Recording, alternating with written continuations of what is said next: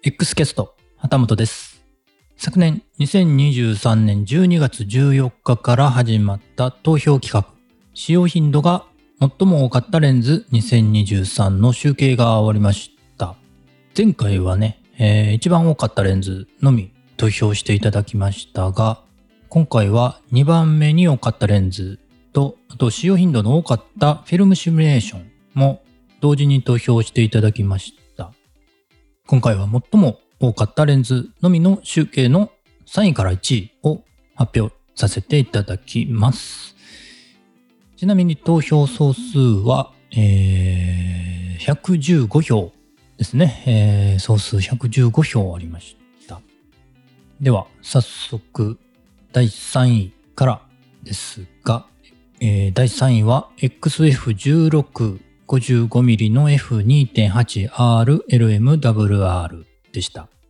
どんどんいきますね。第2位は XF23mm の F1.4RLMWR で、第1位が XF35mmF1.4R でした。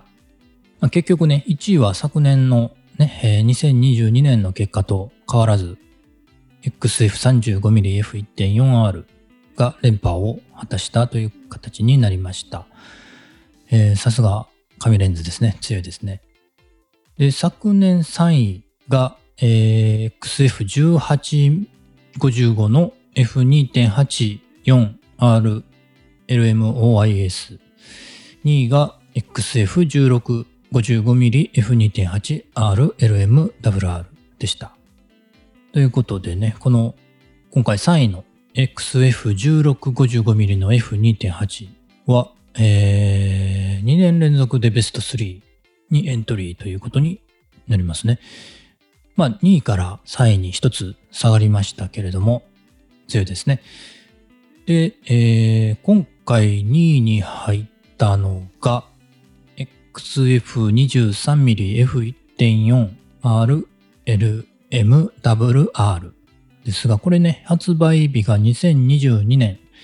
2月24日ということで、まあ、まだ新しいレンズと言えるんじゃないかなと思います。ね、えーその新しいレンズが、え2位にランクイン入ってきました。発売当初ね、これね、10万円ちょっとで購入できたんですけれども、今は12万円ぐらいまで上がってるみたいですね。なので、早めに購入された方はね、ラッキーだったんじゃないかなと思います。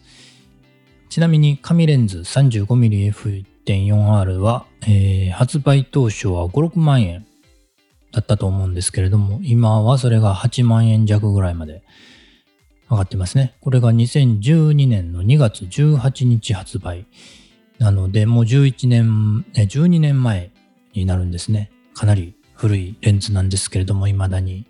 えーみんな使っているレンズということですね。2年連続第1位ということになりました。で、その2年連続ベスト3に入っているもう一つの方ね、えー XF1655F2.8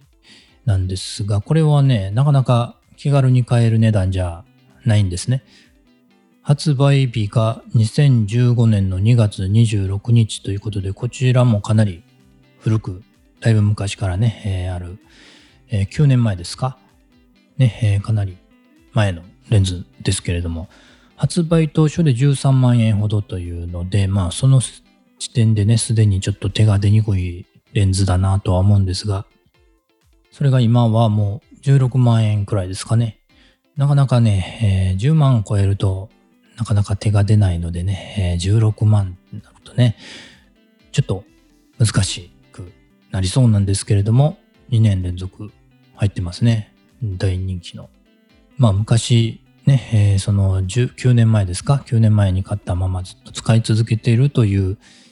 ことなのかもしれませんね。カメラ本体もね、なかなか買えない価格設定になってますけれども、レンズもね、純正レンズには手を出しにくくなりました。